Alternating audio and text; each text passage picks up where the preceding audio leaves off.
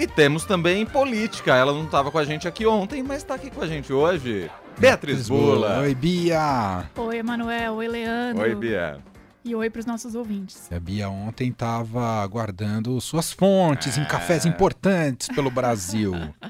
Café que estava atrasado e aí não deu tempo de entrar aqui na rádio. que bom que você está aqui hoje, Bia.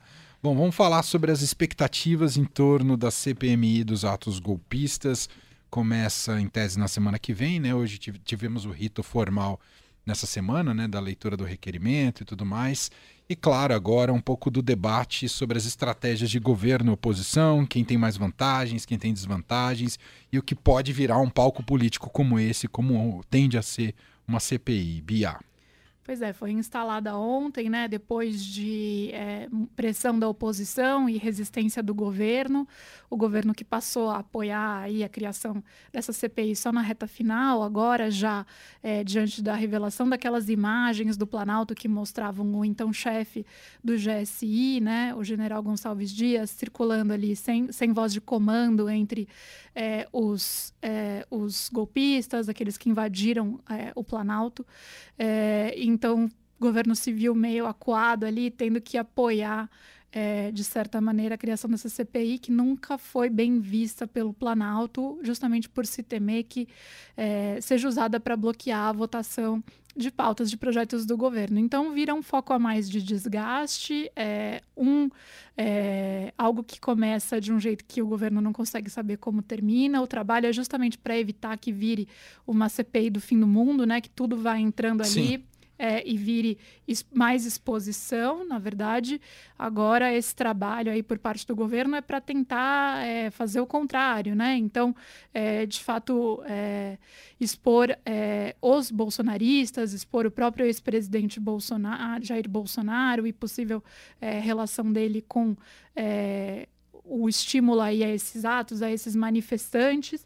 Então, vira um, um, cabo de guerra de novo do governo com a oposição e para o qual o governo vai precisar muito da boa vontade do presidente da Câmara, Arthur Lira, e dos partidos que formam o tal do Centrão. Então, mais moeda de troca aí a gente vai ver, né? Cargos, é, questão de discussão sobre verbas nos próximos meses, provavelmente, justamente para tentar evitar que essa CPI vire uma dor de cabeça e evitar que ela impeça ou atrase votação de é, projetos projetos importantes, como é o que estabelece o novo, o novo arcabouço fiscal proposto pelo governo, como discussão de reforma tributária. Então, o governo vai ter que ser muito hábil aí com o Congresso, algo que não tem se mostrado fácil para esse governo desde que ele assumiu. É, mais um foco, portanto, de dor de cabeça, no mínimo, para o Planalto.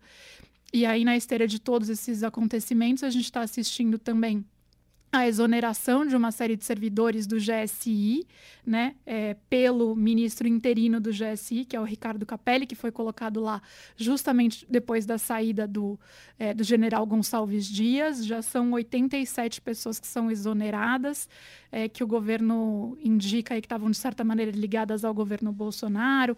Então, há um esforço também deste governo de mostrar que é, o GSI estava muito mais ligado ao comando, digamos assim, naquele início início ali de janeiro a, ao comando anterior, que era do general Augusto Heleno, que estava no governo Bolsonaro, do que propriamente ao governo Lula. Então está tendo, digamos, essa desbolsonarização, digamos assim, pelo menos é isso que eles querem nos vender, é, do GSI.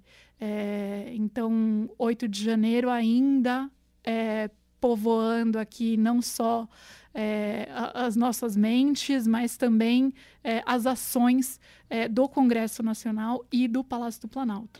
Entendo, Bia, claro que isso já está, digamos, nos códigos do fazer político de hoje em dia.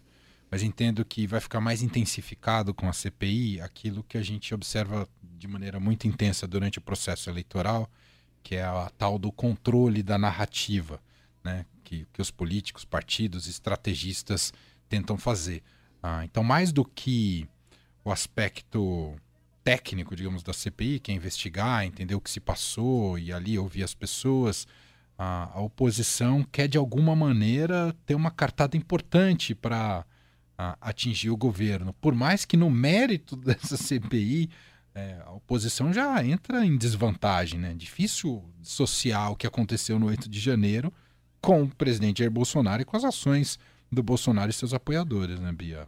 Exatamente. Inclusive, foi tema de um dos editoriais recentes do Sim. Estadão, né? Que é impossível dissociar o 8 de, desvincular o 8 de janeiro da figura do Bolsonaro. Está claro como ele estimulou isso durante todo o governo, estimulou essa descrença nas instituições é, e nas próprias eleições, né, na legitimidade das eleições, é, e que esse discurso é, de que foram infiltrados ou que não foram bolsonaristas, enfim, não, não, não tem respaldo algum, as imagens deixam bem claro, e os movimentos também prévios ao 8 de janeiro deixam bem claro, né? Quem estava acampado na frente dos quartéis e o que se dizia e o que se pedia era justamente uma intervenção militar, era contrário a, a, aos três poderes, né? Ao exercício do, do super, dos poderes do Supremo Tribunal Federal, do Congresso. Então foi justamente o que a gente viu ali no dia 8. Acho que não tem nenhuma dúvida, foi muito claro, todo mundo assistiu, assistiu até ao vivo pela televisão, foi muito triste. É, então, sim, a, a, oposição entra em desvantagem, é, mas haverá um trabalho aí por parte do governo também para que isso não é, que respingue o mínimo possível. Não uhum. respingar é meio impossível, mas que respingue o mínimo possível, que atrapalhe o mínimo possível pro, os projetos é, do governo é, num ano que é o primeiro ano é, desse governo e que já começou atravancado, né? Começou empacado com esse 8 de janeiro e com essa relação difícil também com o Congresso. E a gente já observa um presidente, um ex-presidente Jair Bolsonaro muito acuado, com desculpas um tanto, como é que eu diria, não muito confiáveis sobre o que ele estaria fazendo nas repostagens do, do, de vídeo, né, Bia? Pois é, Bolsonaro que deu depoimento para a Polícia Federal ontem, no qual ele disse que né, compartilhou por engano ali uma publicação que questionava a, a legitimidade da, das eleições, uma publicação que depois ele apagou, né? E falou que estava sob efeito de remédio, sob efeito de morfina. Enfim, é uma justificativa meio difícil, difícil de acreditar. De colar, né? É, mas, enfim, foi a defesa dele, ao que ele está apresentando.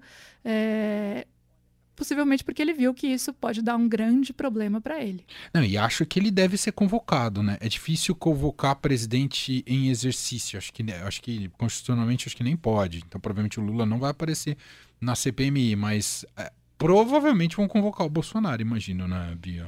Agora, ele também vai aproveitar isso para fazer um palanque político se ele for convocado, né? Então, assim, é, de um... Tem ônus e bônus, né? Precisa calcular bem se vale a pena, né? Exatamente. É, é isso. Enfim, gente, vamos entrar agora numa dinâmica de análise de CPI, que é isso. Tem muito de fumaça, né, de névoa, né, muita produção de é, fatos políticos pouco concretos, né, muito desse palanque, dessa disputa por holofotes. E a gente torce para que haja também o outro aspecto da responsabilidade de se investigar algo que foi muito grave na história recente. Né, foi uma tentativa de golpe no país, né? Isso não pode acontecer mais. Então, que se ajude a, a, reunir novas provas e mais provas, né, como a gente viu na CPI da Covid, né, para que isso sirva de lições é, para o futuro do país. Né? De alguma maneira, a CPI tem que servir para isso. Mas, enfim, tem aquela máxima da política. Como é que é? A gente sabe como começa uma CPI e nunca sabe como termina, né, Bia? Exatamente. E que termina em pizza também é outra máxima que a gente não deseja, apesar de eu adorar pizza. é que aí é pizza de verdade, né? É verdade. Nossa, Beat... me deu fome agora. Beatriz Bula, que volta com a gente na segunda-feira. Volta? Ah, na segunda não, segunda é feriado, feriado né? Eu tô, Ela... eu, eu, eu, eu tô de plantão. A Bia ficou meio sem saber se volta ou não volta.